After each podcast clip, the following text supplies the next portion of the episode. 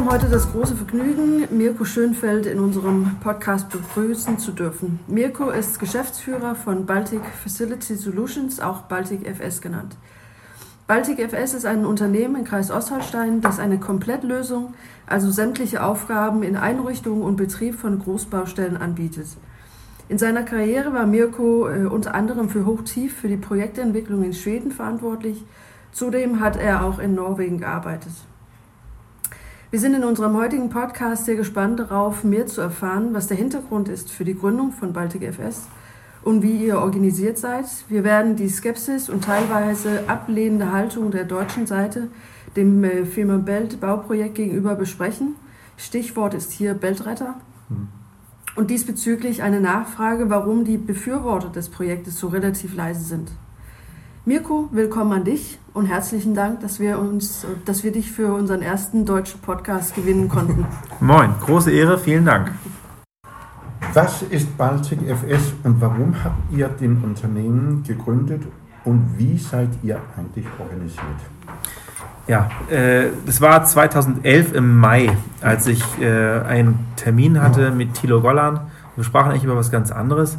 Und dann sagte er auf einmal, ja, da wird ja so eine große Brücke gebaut nach Dänemark. Und äh, zwei Kumpels und ich, äh, wir würden da ganz gern mitmachen. So, also dann meinte er eben Lutz Kleinfeld vom Lübecker Wachunternehmen und Gerhard Grebin äh, vor, äh, und, und ähm, Joachim Grote von Grotebau in Lübeck. So, beide aber Bad Schwartau, also aus Holsteiner. Und dann irgendwie kamen wir ins Gespräch und weil ich ja für Hochtief nach Schweden expandiert hatte, wusste ich auch, wie Konzerne ticken. Äh, und da war halt ganz klar, also so wichtig die auch echt sind, also die, die sind ja eine echte Macht bei uns. Äh, und aber trotzdem, Konzerne sind halt ticken anders. Und da haben wir gesagt, okay, ähm, Hochbau, Tiefbau, Recycling und Sicherheit ist jetzt irgendwie auch kein gefälliges Paket, das man jetzt irgendwie da anbieten könnte, sondern äh, das müsste man irgendwie etwas größer strukturieren. Jedenfalls haben wir dann gesprochen und wie man es tun müsste. Ach ja, und, und Netzwerke, wenn ihr drei jetzt das als Netzwerk macht, ihr kriegt keine Aufträge, Firmen kriegen Aufträge. Naja, und dann äh, haben wir uns wirklich darüber unterhalten. Dreimal, viermal, beim fünften Mal habe ich einen Arbeitsvertrag unterschrieben und dann bei Hochtief gekündigt, weil ich diese Aufgabe großartig fand, mhm. dass sich die regionale Wirtschaft bei einem so großen Projekt ähm, zusammentut und dadurch auch die Region stärker macht. Das war äh, der, der, der, so fing es an. Und naja, wie haben wir das dann organisiert? Wir haben halt schnell gemerkt, okay, wir können das gar nicht alleine alles tun. Äh, wir müssen uns bessere Sachen holen. Also haben wir gefragt, was müssten wir denn überhaupt leisten? Und dann bin ich ehrlich gesagt einfach zu hoch tief gegangen und habe gesagt, hallo, was würdet ihr denn brauchen, äh, wenn ihr den Auftrag kriegen würdet? Die haben mir schlicht eine Liste gegeben. Das ihr euch bei Sturwelt gebraucht oder irgendwo. Und dann äh, habe ich Pilo und CERN gefragt, den damals ja zweitgrößten dänischen Baukonzern. Und die haben mir auch eine Liste gegeben. Das mhm. haben wir bei Öresund gebraucht oder irgendeinem anderen Projekt. Also beides diese großen Projekte. Und dann habe ich gesagt, okay, alles klar.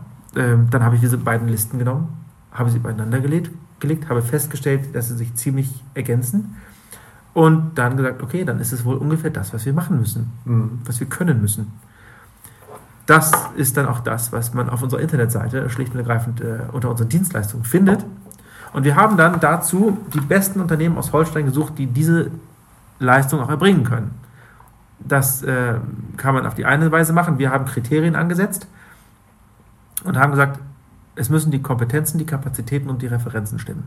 Das heißt, was kannst du? Wie viel kannst du davon? Und hast du es auch schon mal gemacht?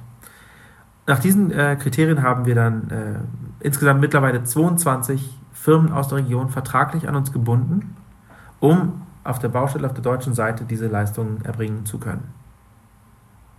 Mhm. Und mhm. das ist ja, das ist ja schon ein, ein, ja, eine außergewöhnliche Konstellation, äh, denke ich. Also, dass man als Unternehmen dann die anderen Unternehmen anheuert, sozusagen, ja. um Aufträge anzunehmen. Ja, es ist ein Novum im deutschen, im deutschen Geschäftsleben, das ist so.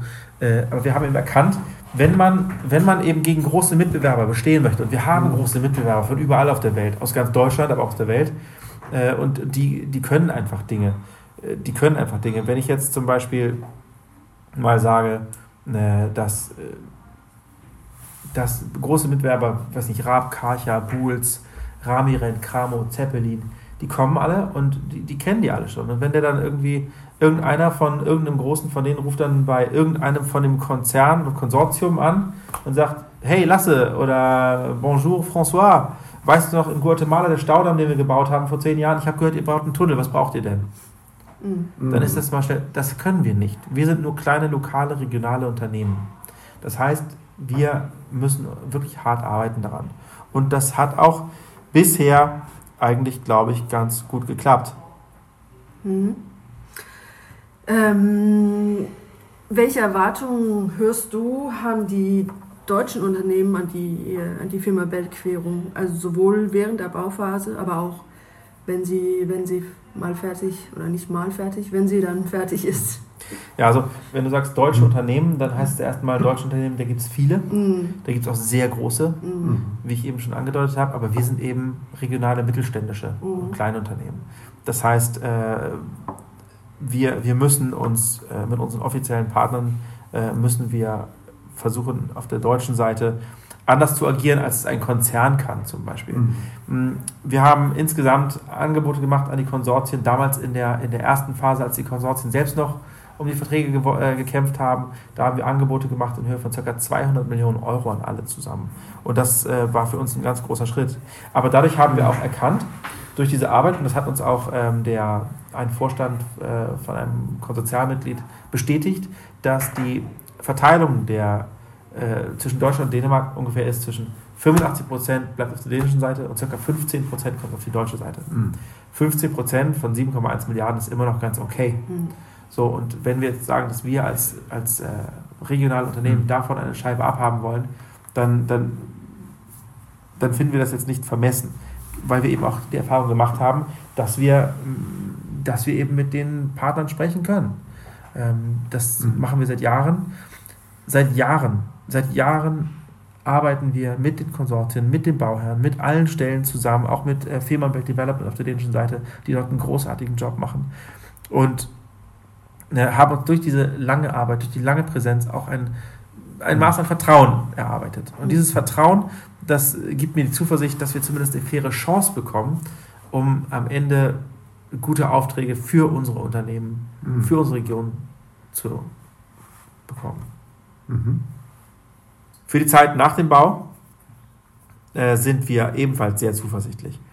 Es wird, also die Baltic FS wird circa ein Jahr, ne, bevor der Tunnel eröffnet wird, äh, eine, einen Standort auf der dänischen Seite eröffnen, also eine Firma äh, Baltic FS AS mhm. eröffnen. Und dann äh, werden wir dort als Brückenkopf für deutsche Unternehmen, aber auch für dänische Unternehmen fungieren wollen. Und dann wissen wir schon, habe ich schon Erfahrung während der Bauzeit gesammelt, was man auf der dänischen Seite braucht, nicht braucht, kann, nicht kann, genauso auf der deutschen Seite. Und dann äh, möchten wir eben genau gucken, womit können unsere deutschen offiziellen Partner auf der dänischen Seite helfen, womit äh, können die beitragen, äh, um auch hier die Struktur, die, die, die Struktur zu stärken. Und was können wir von den Dänen lernen? Was möchten wir ganz gerne bei uns haben? Da wird es mindestens genauso viel geben. Mhm. Und es gibt auch da unterschiedliche Produkte, unterschiedliche Herangehensweisen, die man wirklich durchaus auf beiden Seiten äh, bedienen kann. Und deshalb sind wir eigentlich erst für die Zeit danach wirklich zuversichtlich. Denn das ist auch die Zeit, in der wir dann alle miteinander, alle miteinander daran arbeiten müssen, dass die Region zusammenwächst. Mhm. Also die Hansebelt-Region auf beiden Seiten, dass die Fehmarnbelt-Region zusammenwächst. Dass wir Menschen miteinander leben und miteinander arbeiten. Mhm.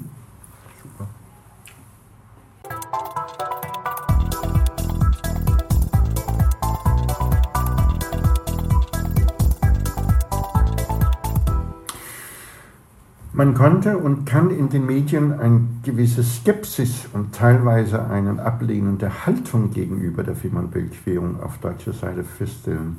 Aber woran liegt das? Also dafür gibt es mehrere Gründe. Zunächst einmal Fakten auf dem Tisch. Es gibt zwei große Meinungsforschungsinstitute in Deutschland. Eines heißt Ipsos, eines heißt Forsa. Und beide haben übereinstimmend festgestellt, dass gegen die Weltkehrung, wirklich gegen die Weltkehrung sind vielleicht 12 Prozent, wenn es hochkommt. Ich glaube, 8 Prozent war der harte Kern oder so. Und dass trotz dieser massiven Medienkampagnen die, die Gegner durch ihre Agenturen und durch ihre Tätigkeiten auf die Straße bringen. Mhm. Ähm, gleichzeitig mh, waren aber von diesen, bei diesen Umfragen hat sich auch gezeigt, dass irgendwie ungefähr drei Viertel äh, aller Befragten überhaupt nicht gegen den Tunnel waren. Mhm. Und ungefähr die Hälfte war dafür. Das sind mal die Fakten. Das hat Ipsos gezeigt. Repräsentative Umfragen in der Region. So. Das heißt, erstmal muss man sagen, ihr seid nicht Ostholstein, ihr seid nicht Schleswig-Holstein, ihr seid nicht die Bürger, die ihr Mhm. euch hinstellt und sagt. So. Und dann nennen die sich ja Weltretter. Ich frage mich, was sie da retten wollen. Mhm. Äh, das habe ich auch noch nicht ganz verstanden. Äh, zumal, mh, wenn sie sich dann immer darauf berufen, dass die Ostsee ja dann so unglaublich in Mitleidenschaft gezogen würde, äh, erstaunlich ist doch, dass der dänische Naturschutzverein, also Naturfrechtsverening, äh, und auch der schwedische, Mhm. dass die überhaupt gar kein Problem damit haben, weil sie sagen, okay, wir haben unsere, alle unsere Bedenken vorher in einem Dialog mit den Bauherren, mit den Planern, mit den Gemeinden und Behörden haben wir das alles besprochen und haben gesagt, das und das und das muss gewährleistet sein. Mhm. Und so hat es auch bei Öresund geklappt. So hat es auch bei anderen Brücken, auch bei anderen Tunnelbauwerken ge- geklappt. Auch Öresund war ein Absenktunnel teilweise. Mhm. Äh, man nimmt es als Brücke wahr, aber es ist auch zum Teil ein Absenktunnel. Mhm. Und wenn man sich dann anschaut, ähm, dass dann auch teilweise schwedische Naturschützer, die strikte Gegner der, Mhm. der Öresund-Querung waren und dann hin- hinterher gesehen haben, was sich da alles entwickeln konnte, äh, ehrlich, dann muss man Mhm. sagen, ähm, ihr sagt immer, ihr befürchtet und ihr, und ihr äh, vermutet und, ähm, und so weiter und ihr ahnt, Mhm. und so, aber ehrlich, ähm, Fakten. Und wenn man dann die Fakten sagt, sagt, okay, gebt uns Fakten, sagen die. Dann sagen hier sind die Fakten. Nee, glauben wir nicht, stimmt ja alles nicht. Mhm. Und das ist natürlich dann schwierig, so kann man dann schwerlich miteinander diskutieren. Deshalb bin ich froh, dass es ein Dialogforum Feste Weltquerung gibt, Mhm. in dem die Sachen immer wieder miteinander besprochen werden, in dem auch eben genau auf den Punkt gesagt wird, jetzt befürchtet ihr wieder was anderes und wie ist denn das? Mhm. Ganz im Ernst, man muss ernst nehmen, es gibt immer, bei solchen Projekten gibt es immer Menschen, die davon betroffen sind. Immer. Mhm. Und die müssen auch ernst genommen werden und die müssen, um, um die muss man sich auch kümmern. Mhm. Und wenn es echt nur im allerschlimmsten Fall nur die Kompensation ist. Mhm. Aber diese Menschen, die dort an der Trasse wohnen, sind nicht ganz Ostholstein, sind nicht das ganze Land und sie haben auch eine Verantwortung für das gesellschaftliche Gemeinwohl. Mhm. Und sie nehmen derzeit das gesamte Land, ganz Deutschland in Mithaftung für Mhm. ihre eigenen Interessen. Mhm. Und wenn ich mir in dem Bewusstsein, dass da eine Trasse hin, eine Schienentrasse hinkommt, ein Haus an der Trasse kaufe und mich hinterher beschwere, äh, ähm, dass da hinterher eine Schiene lang läuft, dann ist das nicht so richtig redlich. Mhm. Sowas gibt es natürlich auch. Aber ganz im Ernst, die, wenn man heute sagen würde, wir bauen nochmal einen Nord-Ostsee-Kanal, eine Schneise durchs gesamte Land, würde nicht stattfinden. Wenn ich heute die Idee hätte, ich habe Mobilität erfunden. Für alle und für jeden. Für jeden Einzelnen. Egal für welchen Preisbord, ich habe die individuelle Mobilität erfunden. Das Auto würde heute nicht mehr zugelassen werden, weil es 300.000 Menschen tötet pro Jahr Mhm. in Deutschland. Ne? Mhm. Also insofern, ja, es gibt Dinge, die muss man auch behandeln und die muss man auch versuchen zu verbessern. Mhm. Und das ist auch gut so. Aber es ist nicht redlich, alles zu verhindern, nur um seine eigenen kleinen Interessen durchzusetzen, nach dem St. Florians-Prinzip. Not Mhm. in my backyard. Mhm. Mhm. Mhm. Also, ähm, ja, Mhm. immer zusammen und an das Große und Ganze denken, die, die betroffen sind, mitnehmen und entschädigen und auch im besten Fall ihnen helfen, aber nicht, zu Kosten der, nicht auf Kosten der gesamten Gesellschaft. Wie du schon meintest, äh, gibt es ja natürlich auch eine re- relativ große, große Mehrheit eben, die dann für das, für das Projekt ist und die das als große Chance für die Region auch wahrnehmen. Ähm, warum sind die dann so relativ leise? Also der Deutsche geht nicht für etwas auf die Straße, er geht gegen etwas auf die Straße. Das ist erstmal das eine. Und ähm, äh, wenn, man dann, wenn man dann schaut, dass die Medien natürlich, klar, die müssen Sachen verkaufen. Die müssen ihre Geschichten verkaufen. Mhm. Und wenn ich dann immer diese tollen, ähm, diese tollen Initiativen und Kampagnen, das sind wirklich Kampagnen, die abgesprochen sind zwischen den Gegnern und diesen Gegnergruppen, äh, die da sich sind, das ist, geht von Politik über Verbände bis hin zu den Bürgerinitiativen, die da zusammenarbeiten, äh, um diese Sachen auf die Beine zu stellen. Äh, da, da muss man sagen, das ist natürlich dann, das sind tolle Bilder und das, darüber schreibt man gern. Und darüber kommt das noch ein Trend in Deutschland, der gerade ist, dass man, dass die Moral und das, das Gute äh, wird dann auch über, gerne mal gesetzt, über sogar, sogar über das Recht. Ne? Also über, ähm, das ist schon nicht schön, eine, keine schöne ähm, Entwicklung. andererseits eine gute Entwicklung ist, dass die Mhm. Zeitungen jetzt auch sich ähm, mal hinstellen und sagen, Leute, was ist denn jetzt wirklich und wie ist denn das und so. Mhm. Auch äh, neulich hatten diese Gegner eine Aktion, ähm, in der sie, bei der sie Schauspieler gekauft Mhm. haben. Äh, und zwar die riesengroß, die Riesenmehrheit dieser Akteure waren Schauspieler, gekaufte Schauspieler. Und da muss man sich auch fragen, das zeigt zum einen, dass die, diese ganze Initiative nicht so groß sein kann, denn sonst hätten sie ja genug eigene Leute, die das machen könnten. Mhm. Und zum anderen zeigt es auch ein ganz furchtbares Verständnis von Demokratie und Mhm. Bürgerbeteiligung. Mhm. Das war nämlich eine reine Kampagne und nichts anderes.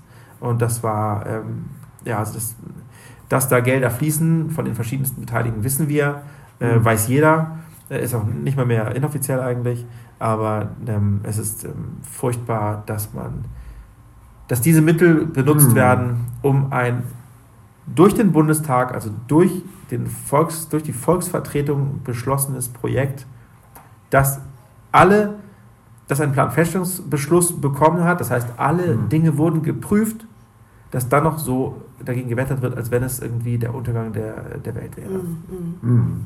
Aber man kann ja auch sagen, dass dadurch, dass ihr in eurem Unternehmen und, und Netzwerk von, von Unternehmen eben so viele ja, beschäftigt habt, ähm, da kann man ja schon sagen, dass das an sich auch ein sehr großer Zuspruch und ein sehr großes Interesse darstellt. Ja, absolut. Absolut 10.000 Mitarbeiterinnen und Mitarbeiter hinter den offiziellen Partnern der Baltic FS Mhm. sind ein, sind ein Fund an sich, natürlich. Und das ist ja auch wahrscheinlich nicht ganz, also wenn man sich diese Ipsos- und Forsa-Umfragen anschaut, irgendwoher muss das ja kommen. Nicht wahr? Mhm. Und äh, dass, die, dass es auch unter den Unternehmen der Baltic FS, ähm, dass es da auch äh, teilweise Gegner gibt. Äh, ich kenne auch welche persönlich, die sagen, ich bin nicht dafür, du hast mich noch nicht überzeugt. Mhm. Äh, dann äh, dann sage ich Dinge und dann merken die aber auch, ja, ich rede gerade eigentlich eher über mein eigenes Befinden und nicht über Fakten. Das sind ganz häufig die Befindlichkeiten, Mhm. die dabei sind Mhm. und nicht die Fakten. Mhm. Äh, und darüber, da, dafür habe ich ja Verständnis. Der Mensch hat Angst vor Veränderungen. Das ist so. Gleichzeitig ändert sich die Welt jeden Tag. Und es geht jetzt nicht mehr um uns. Wir haben den Wohlstand, von dem wir gerade leben, den haben wir nicht erschaffen. Mhm. Den haben unsere Großväter und Urgroßväter erschaffen. Welche Schiene, wel- welchen Bahnhof, welchen Hafen, welchen Flughafen, welche Autobahn haben wir in unserer Generation erschaffen? Das wird Mhm. echt eng. Das meiste haben unsere Großväter und Urgroßväter gemacht. Mhm. Wir fahren heute teilweise noch den Schienen, die unsere Urgroßväter gebaut haben. So, und deshalb, wir müssen auch etwas für unsere nächste Generation tun. Schienen, die unsere Urgroßväter gebaut haben. So, und deshalb, wir müssen auch etwas für unsere nächste Generation tun. Ein weiterer Punkt, der die meiste Skepsis derzeit auslöst, ist, dass der Tunnel mit der Schienenanbindung zusammen äh, gemischt wird. Und das ist, na klar, es ist doof, wenn, wenn Güterzüge äh, vorbeifahren. Das ist auch ein Thema, über das man reden muss. Das geht wirklich durch die Ortschaften teilweise. Und da haben wir eben ein Eisenbahnkreuzungsgesetz in Deutschland, das es äh, den, dem, dem, dem Staat, muss man sagen, ermöglicht, der öffentlichen Hand ermöglicht, zu sagen, du Gemeinde, du musst jetzt die Kosten tragen für diese Kreuz Eisenbahnkreuzung und für dieses und jenes. Und das ist für die Kommunen bei uns oben schlicht nicht machbar. Sondern da muss man dann eine andere Lösung Mhm. finden. Da muss auch die Deutsche Bahn und der Eigentümer der Deutsche Bahn, der der Bund ist, ähm, muss dann da besser rein. Es hilft nichts, wenn, wenn Land und Bund sich ständig irgendwie den schwarzen Peter zuschieben, aber die Kommunen und die Kreise nicht wissen, äh, mit wem sie wirklich reden sollen. Ne? Das ist Mist. Also äh, da muss man auch jetzt wirklich für die Menschen in der Region, für die Gemeinden sich zusammenstellen, Bund, Land und insbesondere auch die Deutsche Bahn und sagen, wisst ihr was, äh, wir haben das Problem erkannt, wir machen hier ein Riesending, wir haben einen Staatsvertrag gemacht, wir wollen das auch für Deutschland und für ganz Europa und deshalb versuchen wir auch jetzt, das alles zusammen hinzukriegen, mit deutschem Geld, mit Landesgeld, mit europäischem Geld. Mhm. Das ist wichtig. Ähm, aber die, die, ja, klar, die Schienenanbindung ist auch dafür verantwortlich, äh, der Tunnel ist dafür verantwortlich, dass die Schienenanbindung kommt. Aber ganz im Ernst, wir bekommen eine völlig neue Infrastruktur. Darum geht es. Es, es ist eine einmalige Chance.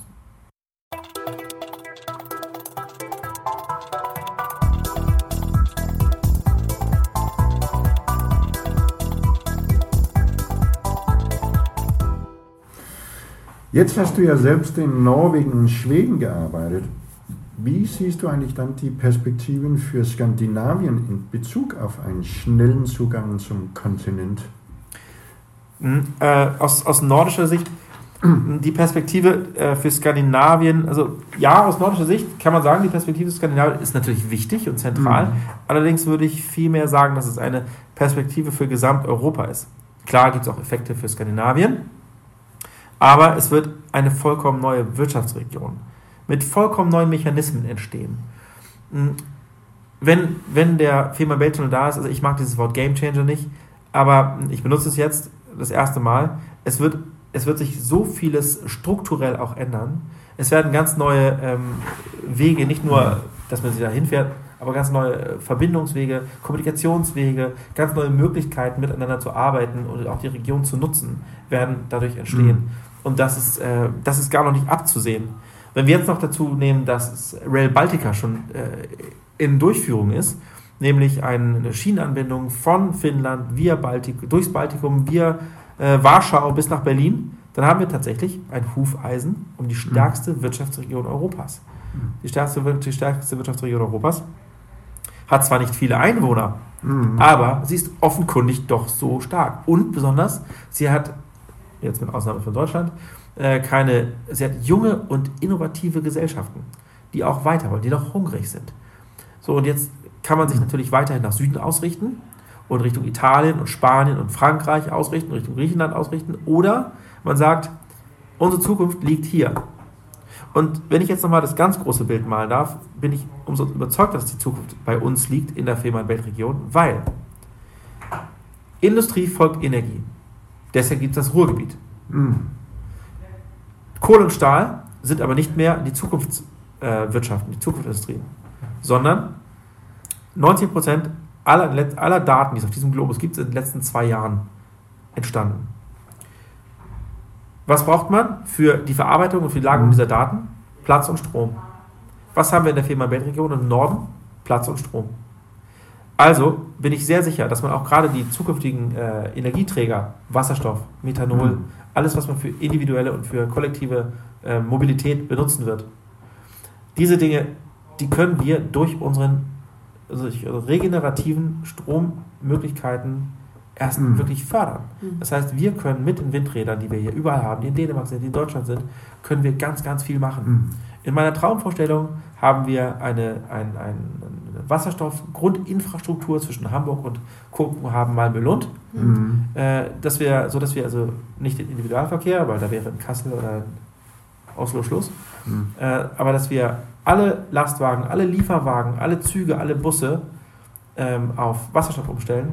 So eine Wasserstoffinfrastruktur für die Tankstelle ist super einfach, zumal mhm. einer der führenden Unternehmen dafür kommt aus Dänemark. Mhm. Äh, das ist machbar, ist alles schon klar mhm. ähm, und das ist durchaus möglich. Wir können also eine echte Zukunftsregion werden hier. Mhm. Wir stehen im globalen Wettbewerb. Europa ist wichtig. Die Hansebelt-Region ähm, ist ein, kann führend werden. Mhm. Hansebelt, Fehmarnbelt-Region kann führend werden. Mhm. Aber dafür müssen wir eben auch wirklich was tun. Damit die Zukunftsindustrien auch wirklich dann bei uns sind. Mhm. Wenn wir uns mal angucken, in Deutschland haben wir keine einzige Zukunftsindustrie. Wir haben tollen Maschinenbau. Mhm. Den, den, den, den führenden Robotikhersteller haben wir in China verkauft. Ähm, wir in, in, Deutschland wird nicht ein iPad gebaut, nicht ein iPhone gebaut, mhm. äh, mobiles Smartphone gebaut, nicht ein Tablet gebaut, nicht eine andere Zukunftsindustrie äh, haben wir. Mhm. Und deshalb müssen wir uns ganz deutlich mit ganz Europa auf die neuen Dinge einstellen. Mhm. Und dazu gilt es jetzt nicht zu verhindern, mhm. sondern zu erschaffen. Mhm. Verhinderer kommen nicht in Geschichtsbücher. Mhm. Macher kommen in Geschichtsbücher. Mhm. Und wir müssen jetzt zusammen machen. Und es ist großartig, dass wir mit Dänemark und Deutschland das zusammen tun können. Und ich möchte nochmal hier eine europäische, eine, eine europäische und Friedenskomponente mit reinbringen. In Zeiten der europäischen Fliehkräfte ist es umso wichtiger, dass wir Länder miteinander verbinden. In der Geschichte der hm. Menschheit gab es noch nicht eine einzige Verbindung zwischen zwei Ländern, die zum Schaden war, hm. die nicht zu mehr hm. Wohlstand und Prosperität, mehr Frieden geführt hätte. Mhm. Deshalb ist es so wichtig, dass es ein, der Firma Beton ist eine buchstäblich in Zement gegossene Festigung der europäischen Einigung. Mhm. Und das ist so wichtig. Mhm. Siehst du, ähm, siehst du Spieler, also außer die Wirtschaft, Unternehmen, siehst du da Akteure, die, ähm, die auch maßgeblich daran beteiligt sein könnten oder sollten? Müssen. Müssten. müssen. Ja. Ähm, wir, wir sind unterschiedlich. Wir sind unterschiedlich in Dänemark und Deutschland. So, so gleich wir auch sind, wir sind unterschiedlich. Ähm, ich benutze gern dieses, äh, dieses Beispiel, als wir 1989 die Grenze geöffnet haben zwischen Deutschland und Deutschland, da haben wir uns in den Armen gelegen und haben alle die gleichen Dinge, die gleichen Worte benutzt in derselben Sprache und wir haben doch so unterschiedliche Dinge gemeint. Mein Freund Benjamin Kneis, Professor in Salzburg, sagt, äh, hat mal den Satz gesagt, nichts trennt Österreicher und Deutsche mehr als die gemeinsame Sprache. Ich dachte, mhm. was für ein Quatsch, aber er hat so recht, mhm. weil es nämlich so ist. Und es wird potenziert, wenn wir sagen Dänen und Deutsche. Wenn Dänen Englisch reden und wenn Deutsche Englisch reden, reden wir dieselben Wörter. Der Däne hat aber sein dänisches Sprachbild im Kopf und der Deutsche hat sein deutsches Sprachbild im Kopf. Das sind völlig unterschiedliche Bilder. Das heißt, wir sagen dieselben Worte, wir lächeln uns an, wir nicken, wir meinen, wir sagen, wir sind uns einig, aber meinen doch völlig unterschiedliche Dinge. Natürlich wird es da Schwierigkeiten geben, natürlich wird es Missverständnisse geben, natürlich wird es da auch Probleme geben, mhm. Ärger geben. Aber dann geht es eben darum, dass man das nicht wertet oder nicht abwertet, sondern einfach nur den Unterschied erkennt und die Aufgaben löst. Gemeinsam. So, und das, äh, dafür die Rahmenbedingungen zu, zu, zu schaffen, oder anders, das ist nur möglich, wenn wir miteinander leben. Miteinander leben und miteinander arbeiten. Also mhm. auch in den Fällen, in denen es darauf ankommt. Und dann, wie kann man das hinkriegen? Indem die Rahmenbedingungen dafür geschaffen werden. Wenn ich mir angucke, dass äh, zehn Jahre nach der Öffnung der Öresolbrücke immer noch es Steuerprobleme gab äh, zwischen Dänemark und, Deutsch, äh, Dänemark und Schweden, dann ist das nicht nachvollziehbar. Das ist nicht nachvollziehbar. Das können weder Dänen verstehen, das können weder Schweden verstehen und trotzdem war es so. Wenn ich dann von einem schwedischen Geschäftspartner höre, dass er für seinen dänischen, für seinen schwedischen Mitarbeiter, der in Dänemark arbeiten sollte, dass, der dänische, dass der schwedische Mitarbeiter auf der dänischen Seite einen dänischen Mobilvertrag abschließen sollte, weil das nicht anders fakturierbar sei auf der schwedischen Seite für die Firma, dann stimmt da was nicht. Hm. So, und weil wir das jetzt wissen, dass es diese Dinge gibt, muss es bereits jetzt, und ich fordere dazu auf, die Einsetzung einer Kommission geben oder Kommissionen für die verschiedenen Bereiche geben, die deutsch-dänisch ist, meinetwegen sogar deutsch-dänisch-schwedisch, die sich mit diesen verschiedenen Verwaltungs, verwaltungsmäßigen und rechtlichen Grundlagen beschäftigt, um da eine, gemeinsames, eine gemeinsame Grundlage zu finden. Dass es völlig gleichgültig ist, also wir müssen auch wirklich mal neu sein. Wir müssen auch wirklich mal endlich mal das beste Vorbild liefern. Im Grunde muss es so sein, dass der Deutsche und der Däne in Dänemark leben können, also auf, egal auf welcher Seite leben können, und ihr normales Steuer, ihre normale Steuererklärung abgeben, ihre normale Meldebescheinigung abgeben, wie auch immer. Und das einfach nur genauso weiterläuft wie bisher. Meinetwegen, weil der Mensch hat ja Angst vor Veränderungen, meinetwegen sogar, dass der, der Däne, der nach Deutschland kommt, in Dänemark seine Steuererklärung abgibt, wie immer. Dann müssen eben mal nicht die Bürger sich anpassen, sondern muss sich eben mal der Staat anpassen und muss man sagen, okay, alles klar, wir, du bezahlst in Dänemark ganz normal deine Steuern, du Däne, und wir fakturieren das zwischen Dänemark und Deutschland aus. Oder du Deutscher, du lebst in, du, du, du arbeitest in, äh, in Dänemark und wohnst in, in Deutschland. Äh, es ist vollkommen egal, du machst mhm. ganz normal deine deutsche Steuererklärung, so wie immer. Mhm. Und dann kommt da irgendein Faktor rein oder was, aber ehrlich, das darf der Bürger nicht zu tun haben. Also die Politik ist, ist gefragt. Ja, absolut. Mhm.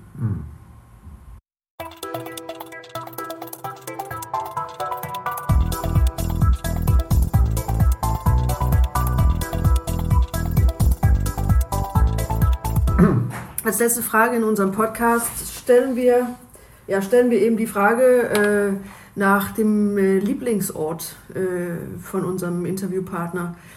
Und ähm, ja, du bist ja jetzt auf, von der deutschen Seite eben und wo, also wohnst im Kreis Osterstein und bist aber oft in Dänemark und warst, hast ja jetzt auch in, in Schweden und Norwegen gelebt. Und wir wollten gerne von dir hören, hast du irgendeinen Lieblingsort ähm, hier? zum Beispiel in Dänemark oder woanders? Ja, und, also ähm, in Dänemark habe ich einen Lieblingsort, also eigentlich zwei, aber den einen Namen habe ich vergessen und der andere ist auf jeden Fall Vogelsang.